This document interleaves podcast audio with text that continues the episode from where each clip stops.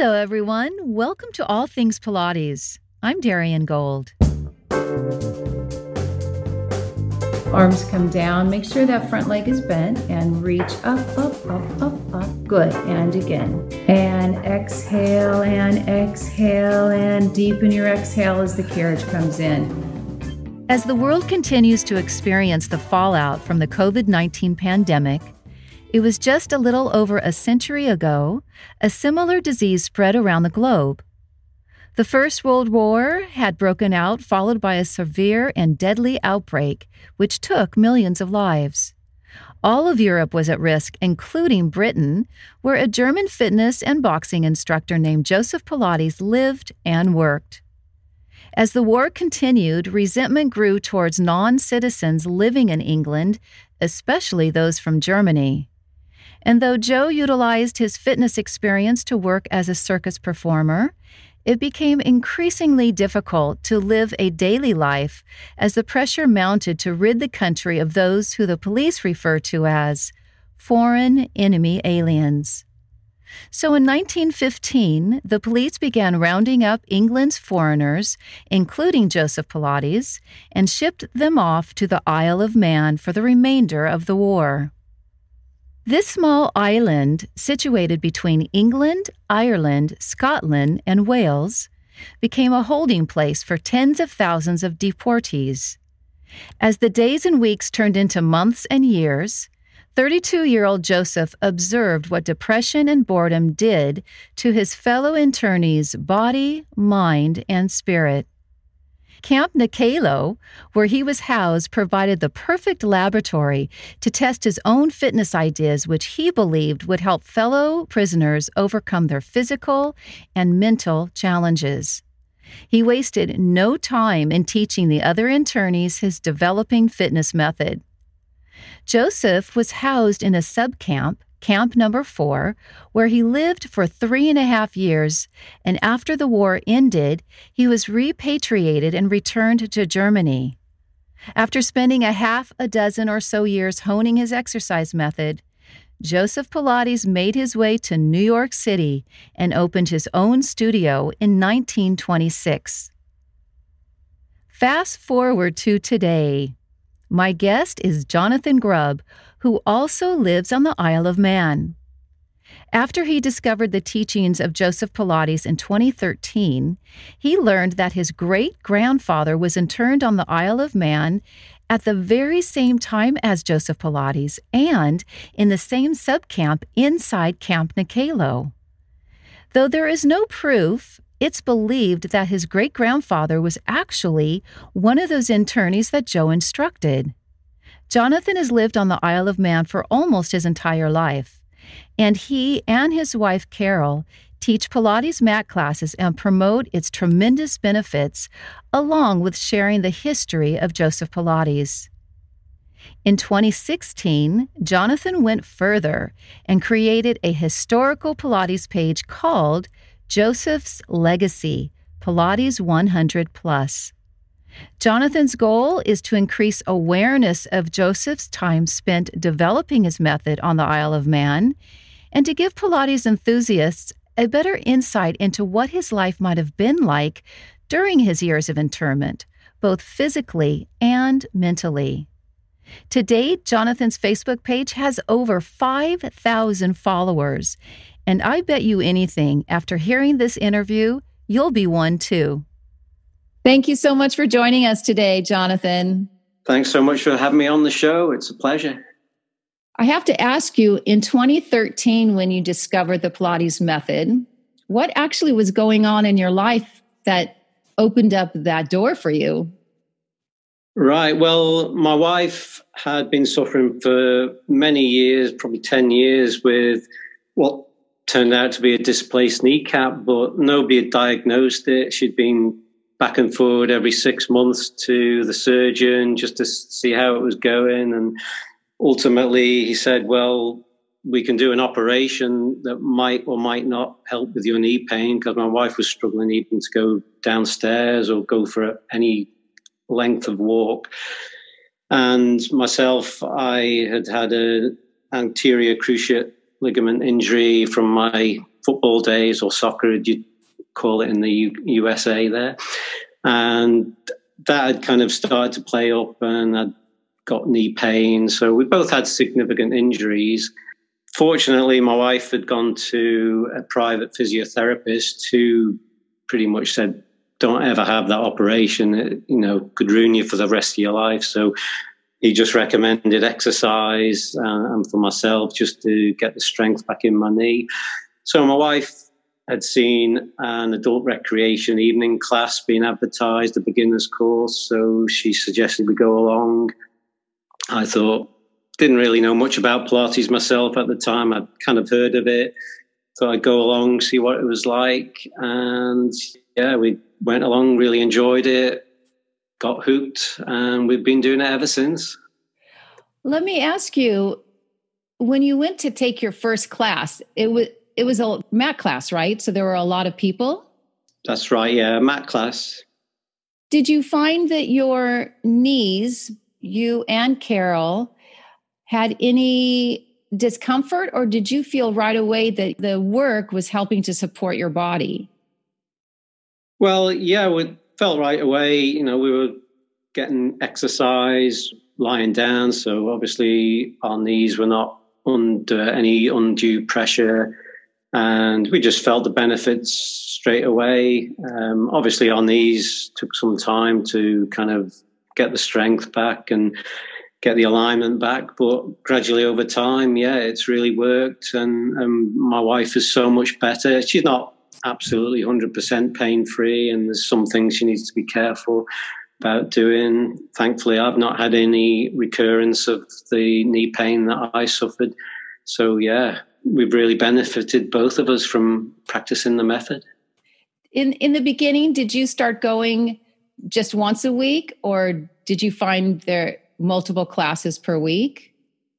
We just started. It was uh, we booked on the course, which was once a week, and at uh, just after Christmas, there was there was a break, and our teacher invited us along to her studio to come along and try the reformer. Um, oh. She recognised that we were really keen, um, so she wanted to encourage us. So we went along, and from then on, we were kind of going twice a week, mat work class and reformer sessions, which got us even more hooked. Yes, it must have been so amazing to go from mat work thinking that that's what it was, just mat exercises, to then see apparatus how eye opening. Yeah, it was just amazing just to see this huge piece of equipment and the, the chair as well, and just uh, the ladder barrel and um, the arc barrel, just to see all this equipment as well, and, and just the diversity of the exercises that you could do on them. It was just amazing. At what point after your teacher started working with you on the apparatus, at what point did you learn that your great grandfather was on the Isle of Man during the same time as Joseph Pilates? I, I can't remember the point in time. It, it was probably probably two or three months after starting Pilates, and I was at my parents' house, and I'd said that Carol, my wife, and I were doing Pilates and explaining who Pilates was and what Pilates was. And uh, I'd said he was interned on the Isle of Man. And my dad said, Well, your great grandfather was interned on the Isle of Man. I kind of vaguely remembered him mentioning something when I was a child, but it really meant nothing to me when I was young. And my dad seemed to think he was interned in another camp that they had on the island, which was a smaller camp. So I started to look into it and try and find out a little bit more information. And lo and behold, yeah, I was amazed to find that actually it wasn't the Douglas camp that he was interned at, it was the Knockaloe camp. And then further research, there was a couple of uh, camp newspaper articles that one mentioned Joseph Pilates and one mentioned my great grandfather. And I put two and two together and realized it was the same sub camp newspaper that they were mentioned in. So that actually put him in the same sub camp as Joseph Pilates, which was kind of quite outstanding to find out, really. I was amazed. Did you have an aha moment in terms of how this all played out starting in 2013? It, it happened pretty quickly. It did, yeah. And it was kind of like one of those moments where you think, there's no wonder I like Pilates. If possibly my great grandfather had been exercising along with Joseph Pilates, it's kind of perhaps already in my DNA. So it's no wonder I fell in love with the method straight for, away. For sure. Speaking of Camp Knockaloe, is anything else that you could share with us? I just touched briefly on it in the introduction. Anything else that you found out about it? Well, I mean, it's it's quite a vast subject, and um, or maybe I could start by explaining the word Knockaloe. It's it's a funny sounding word, perhaps to many people. The Isle of Man has its own Manx Gaelic language. So Manx is a term used to explain something that comes from the Isle of Man. So it's relating to the Isle of Man. So um, Manx means you're either from the Isle of Man or something is from the Isle of Man. So we have our own language, which is very mm-hmm. similar to Irish, Scottish, and Welsh Gaelic languages. So the knock means hill, and the Alo is a variation of the name Olaf or Olav, who was the Norse Viking king of Man. So basically, he was around in the 12th century. So it means Olaf's Hill or the Hill of Olaf. So Knockaloe, that's Manx kind of word. The Manx words, Gaelic words, and Viking Norse words kind of are all over the island because the Vikings didn't come and conquer the island. They came and settled and intermingled and married the local people. So the culture is very Gaelic and Viking. So Knockaloe is uh, a small remote area of the island. Oh. And you know, there's a lot of information about the camp on the knockaloe.im website if people want to find out more. But it's it's a vast subject, and yeah, really interesting. Just how the camp developed from it was originally intended for about 5,000 internees as the UK government were placing them in camps all over Britain. Some of the camps were actually on ships, some were in warehouses, and I think they realized they needed to get them into better camps. And the Isle of Man seemed an ideal place for them because it was small and isolated, and even if they did escape, there was nowhere really much to go. They couldn't get off the island. So gradually, um, the camp opened in November 1914. And then that was originally, I think, for people who were suspected of being spies and sort of people that, as a security issue, were of concern. But following the sinking of the cruise liner, the Lusitania, in May 1915, obviously uh, attitudes towards German, Austrian, Hungarian aliens in, in the UK changed, and they actually were at risk themselves of being attacked. So it was as much for their own safety that they were put into camps, and gradually Knockaloe grew and grew.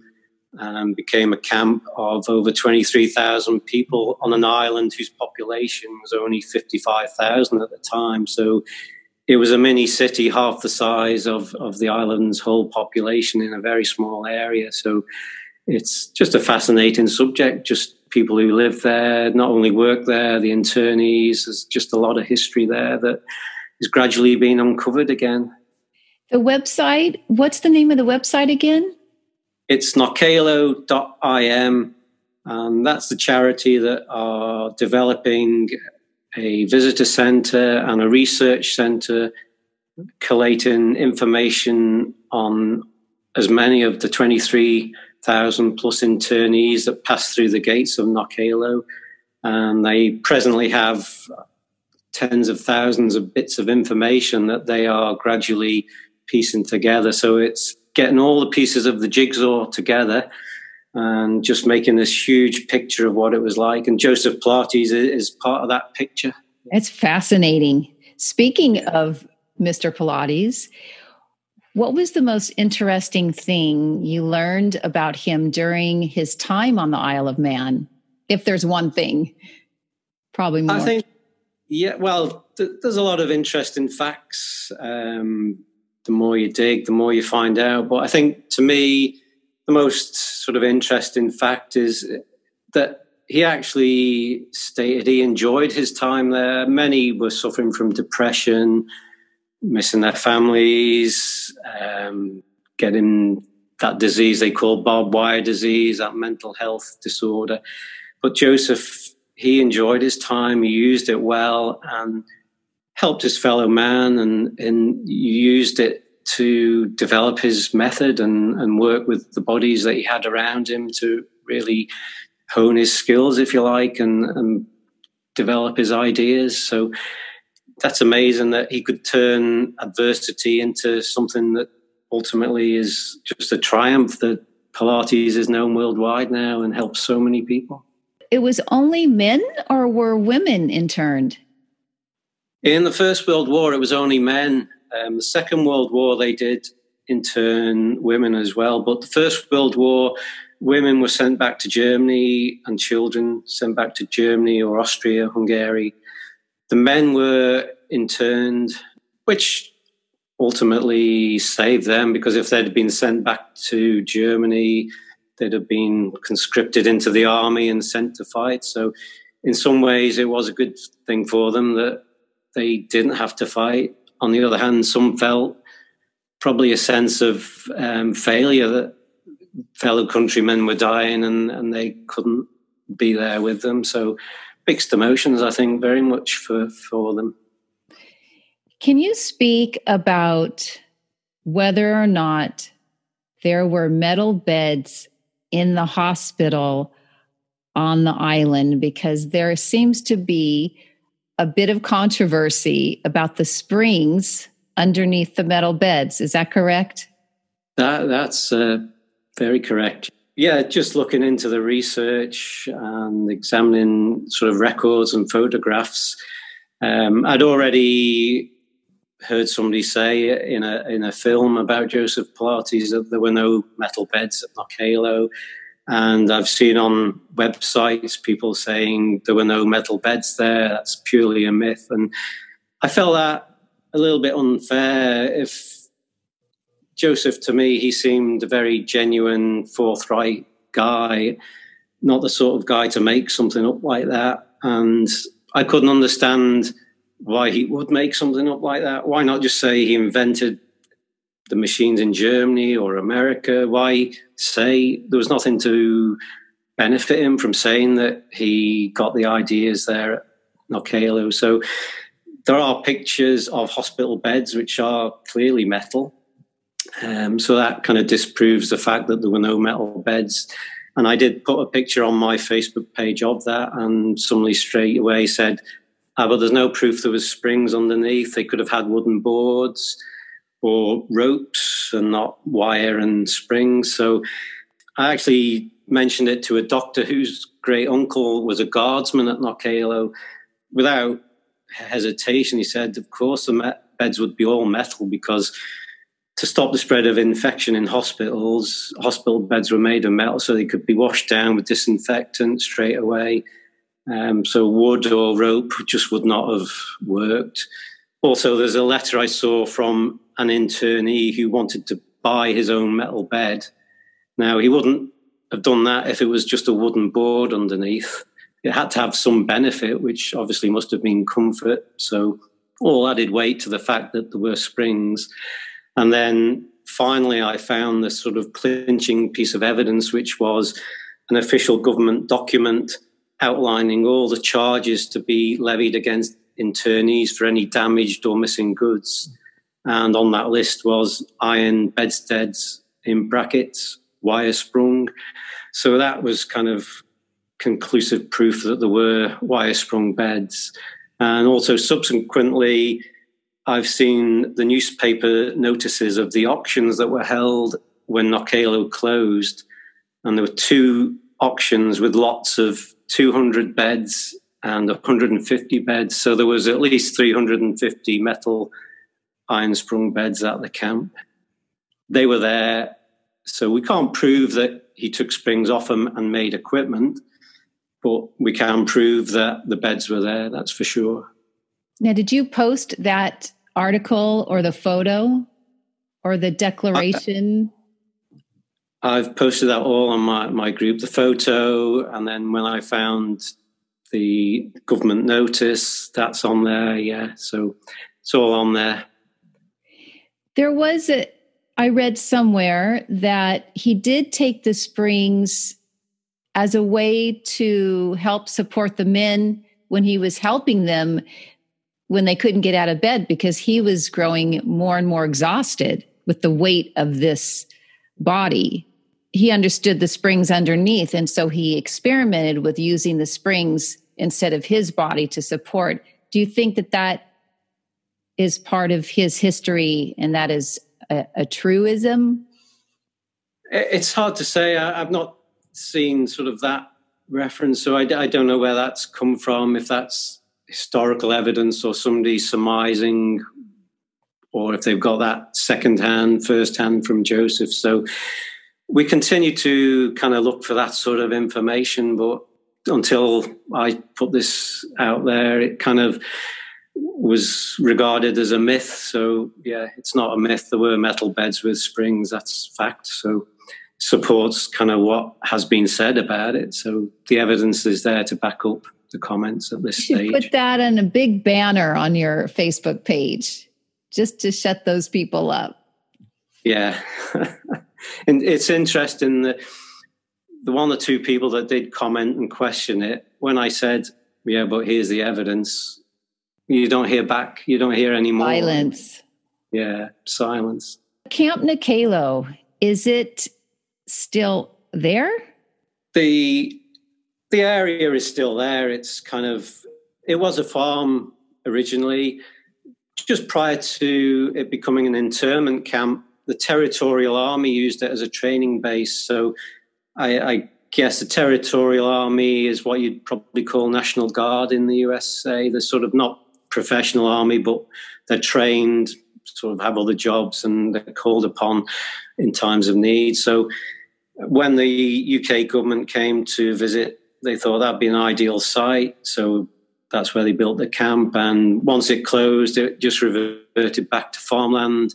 The huts were sold off and everything was sold off. So there's very little now that remains of the camp. There's, I think, one stone building, which was I think, a coal store for the steam locomotive because they had to build a railway line to bring supplies in because it was such a huge place and to transport internees as they arrived. That still remains. The original farmhouse that was demolished, I think, and rebuilt after the Knockaloe camp shut. And then there is one old former schoolroom just slightly off site that was used for administrative purposes and that today is the site of the visitor centre and museum that they've developed uh, to just have all the artifacts that they can get and all the information about the camp, pictures, etc.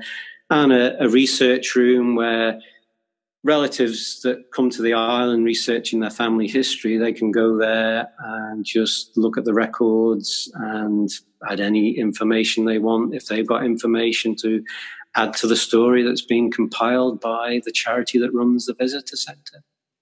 Did you find out if they are indeed descendants from that time who still live on the island?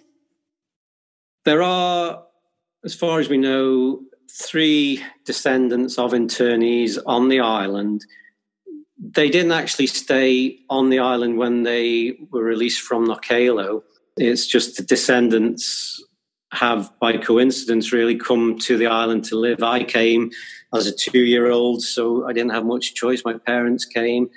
Um, there's another lady whose husband was in, I think, the RAF, the British Royal Air Force, who had been stationed on the island and wanted to come back to live on, on the island. So she came with him, but her, I think, great uncle was interned on the island.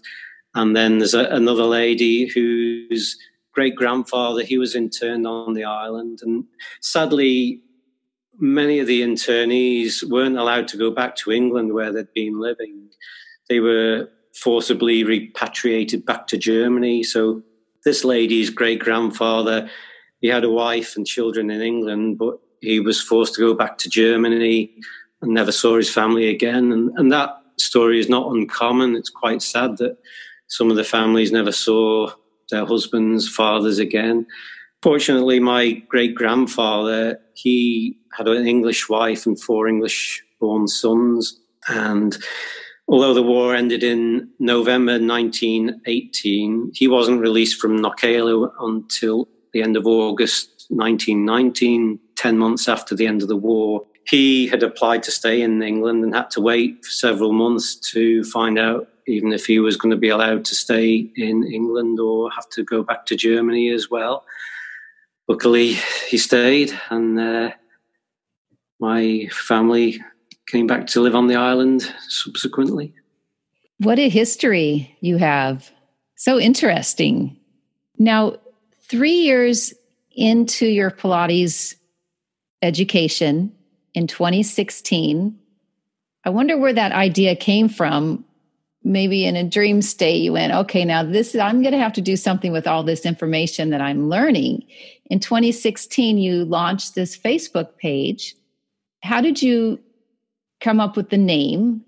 And what were what were your thoughts or what was your thinking around 2016 and you wanting to have your presence felt around the world really? You have 50 almost 5500 now correct that's correct. Yeah. Um, I kind of started it because one, yeah, this whole metal bed issue kind of oh no a bit a little bit irksome. Some you know, even on the Isle of Man, people coming to learn Pilates didn't really know he'd been interned here or that it was named after a man. And around the world, we, we've we'd heard that people had the same ideas that lack of any idea that it was named after somebody that had been interned on the Isle of Man. So I just wanted to kind of promote that idea that, yeah, Pilates, it was named after a guy and he was interned on the Isle of Man and developed the foundations of his method while he was here. So I just wanted to get that information out there and I kind of named it Joseph's legacy because obviously his legacy is his method that he's left the world, and it was just just a hundred plus years after he'd been first interned on the Isle of Man, and then there's the classical Pilates movement, the hundred. So I just kind of put the two together, the hundred and hundred plus years since he'd been here. So that's brilliant. That was that was just my thinking on the name, and yeah, it's kind of grown 5,500 people.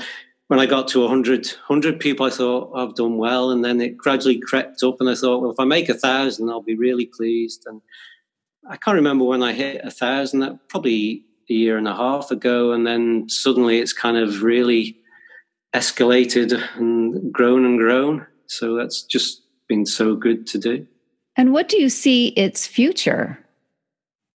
Well, I don't. Who knows? Who knows what information might come up? Yeah, I keep digging, and you know, with the the other resources, other people looking into information. Um, again, just it could be just one snippet of information, a letter from one internee that mentions Joseph Pilates or exercising. It's it's hard to say what will come up. So I just uh, I just don't know where it'll go. I'm just excited. Just keep pushing stuff out there. And it's just nice to have all this information together. Some people put information on their, their groups, but it's interspersed with their own stuff or promoting something, conference, workshops, and that. People are allowed to post? If it's kind of related to just Joseph Pilates or Clara, sort of specific about really the history. I like to keep it about that as much historical. as. Yeah, yeah. In the early 1900s, there were other fitness pioneers, correct? That's correct, yeah. So just recently with with lockdown, having a lot of time on my hands and um, the Manx Museum kindly allowed all their newspaper articles and archives to be freely available to people. So just sat around a little bit. I started just looking at sort of the camp newspapers because they had a number of camp newspapers. Each sub camp had its own internal newspaper at Knockaloe, and all our local papers. I just started typing in a few keywords exercise, physical exercise, physical therapy, you know, just to see what comes up. And under physical culture, a guy's name came up, Eugen Sandow, and I'd never heard of him and kind of looked into him. And it was quite an interesting story. Just this guy who, who was a global superstar in his day that nobody had heard of. And he had his own exercise system. So it was all really quite interesting stuff. So I, I wrote a piece about him posted that, which got really interesting comments and very favorable comments also just doing this searching on terms, I came up in the German camp newspapers the word system Muller. I thought, well, what's that? The the translation given by the museum was Muller technique. When I typed in Muller technique on Google, came up with the My System by Jürgen Muller. That's that's the only thing it could be. So System Muller was Jürgen Muller's system and just looking at all the information on him and finding his book and looking at the pictures of his exercises, it was quite remarkable. So I shared another post about that, which people have just found fascinating. So, what year was that, Jonathan? I found the article or uh, the the actual gentleman. Yeah, his book was very early 1900s. Um, Eugen Sandow wrote a book, and I think that was 1904. I think Jürgen Muller was possibly 1912, just going off off memory. So very early 1900s, kind of predating the books of Joseph Pilates, definitely, especially the Muller system. The camp news papers at Knockaloe refer to several groups practicing the Muller system. So obviously that was very much in evidence at the camp. Um, there's one individual had a little advert in the camp newspaper advertising his classes in the Muller system. So they would clearly have been sort of very visible to Joseph Pilates when he was there, on top of all the gymnastics and gymnastic free exercises that were performed, which I think looking at that is the gymnastic free exercises of Jürgen Muller as well. So there's clearly a very Western influence within the camp on, on the exercise systems that were developed and practiced there. And they, in my opinion, would surely have influenced Joseph Pilates when he was there. Oh, I think absolutely. How could you not? It, it couldn't have escaped it. He was inside the barbed wire camp, and it was all there. Yeah, so that's been you know a recent, really fascinating discovery. So when you asked about where do I see my site going, I don't know because if you'd asked me that six months ago, I would never have envisaged this information coming up and being able to post and write about it. Do you anticipate? We are in the middle of 2020. We don't know how long the lockdown will be. But do you anticipate, because there's so much more interest in the origins of how Joe Pilates came to his work, do you an- anticipate many more people coming to the island?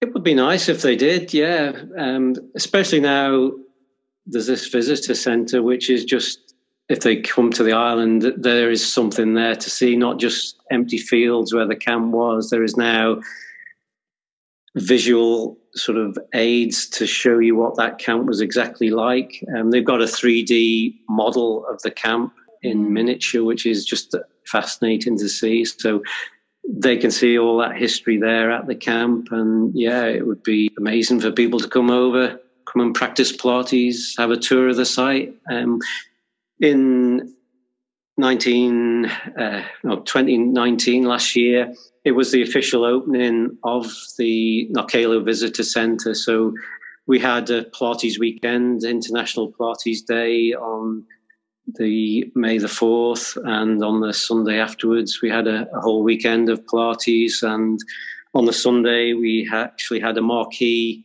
on site in the field where Joseph Pilates sub camp was, and we were doing Pilates there. And then everybody that came over had an amazing time, and we had a guided tour around the camp and through the visitor centre with basically pretty much the first people to see it because the official opening was the Thursday afterwards, and I was one of the lucky three resident uh, internee descendants that was the official opener for the Knockaloe Centre. So that was just an amazing sort of finale to the whole thing of opening the camp uh, and the camp visitor centre and having the weekend. It was fantastic.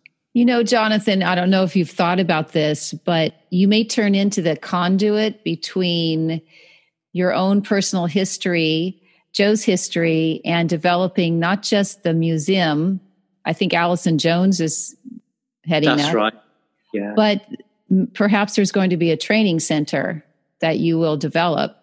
Hey, who knows? That would be amazing. it would seem like an obvious evolution, I think and more and more people will probably use the Isle of Man as a Pilates destination now.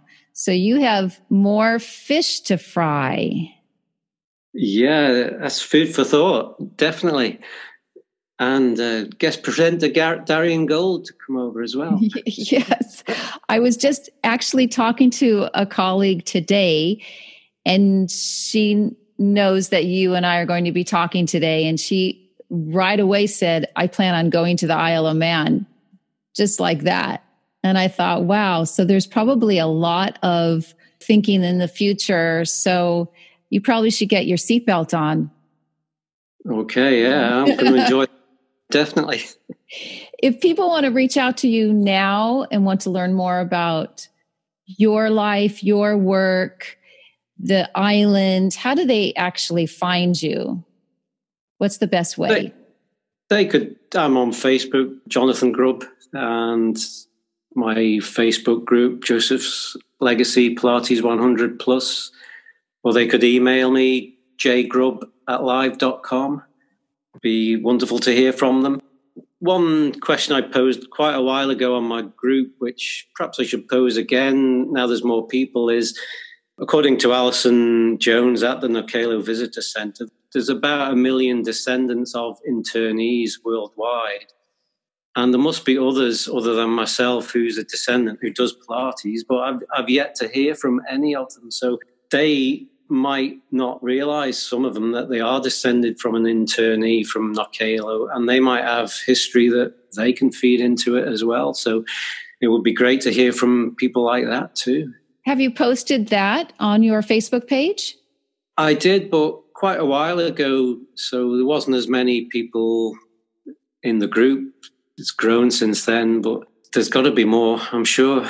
Yes, I think it's time you need to do part two, round two. De- definitely. Ask again. Thank you, Jonathan, so much for your time today. And thank you for listening. If you enjoyed this show, would you please be so kind as to write a review? I promise you'll get extra brownie points. If you do know others who might find this show useful, please share it with them. All Things Pilates is hosted and produced by me, Darian Gold. Podcast production is provided by Audio Ephemera. I'm Andy, the audio engineer for All Things Pilates, and I'm also a student of Darian's. My Pilates practice has strengthened my core and, more importantly, given me a new awareness of my body and its abilities. Darian doesn't hold back, but it's fun, and I always leave my sessions feeling energized. And I'm not the only one. I'm a local student of Darian's and have had the pleasure of taking her studio based mat classes. I've really been appreciating the convenience that Darian's Zoom classes have offered me. She gets me to challenge myself and inspires me to keep up the practice no matter what my circumstances might be. Thanks, Darian. I started working with Darian at her studio in West Hollywood. I lost track of Darian when she moved to Northern California, and was thrilled to have her start online Zoom classes, which surprisingly worked very well. The online environment allows her to provide one on one coaching that is very personalized, even though you're part of a class. Visit DarianGold.com to view her online class schedule. Also, try one of her apps, available on the App Store or Google Play.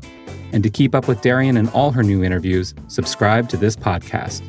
Until next time, study your history.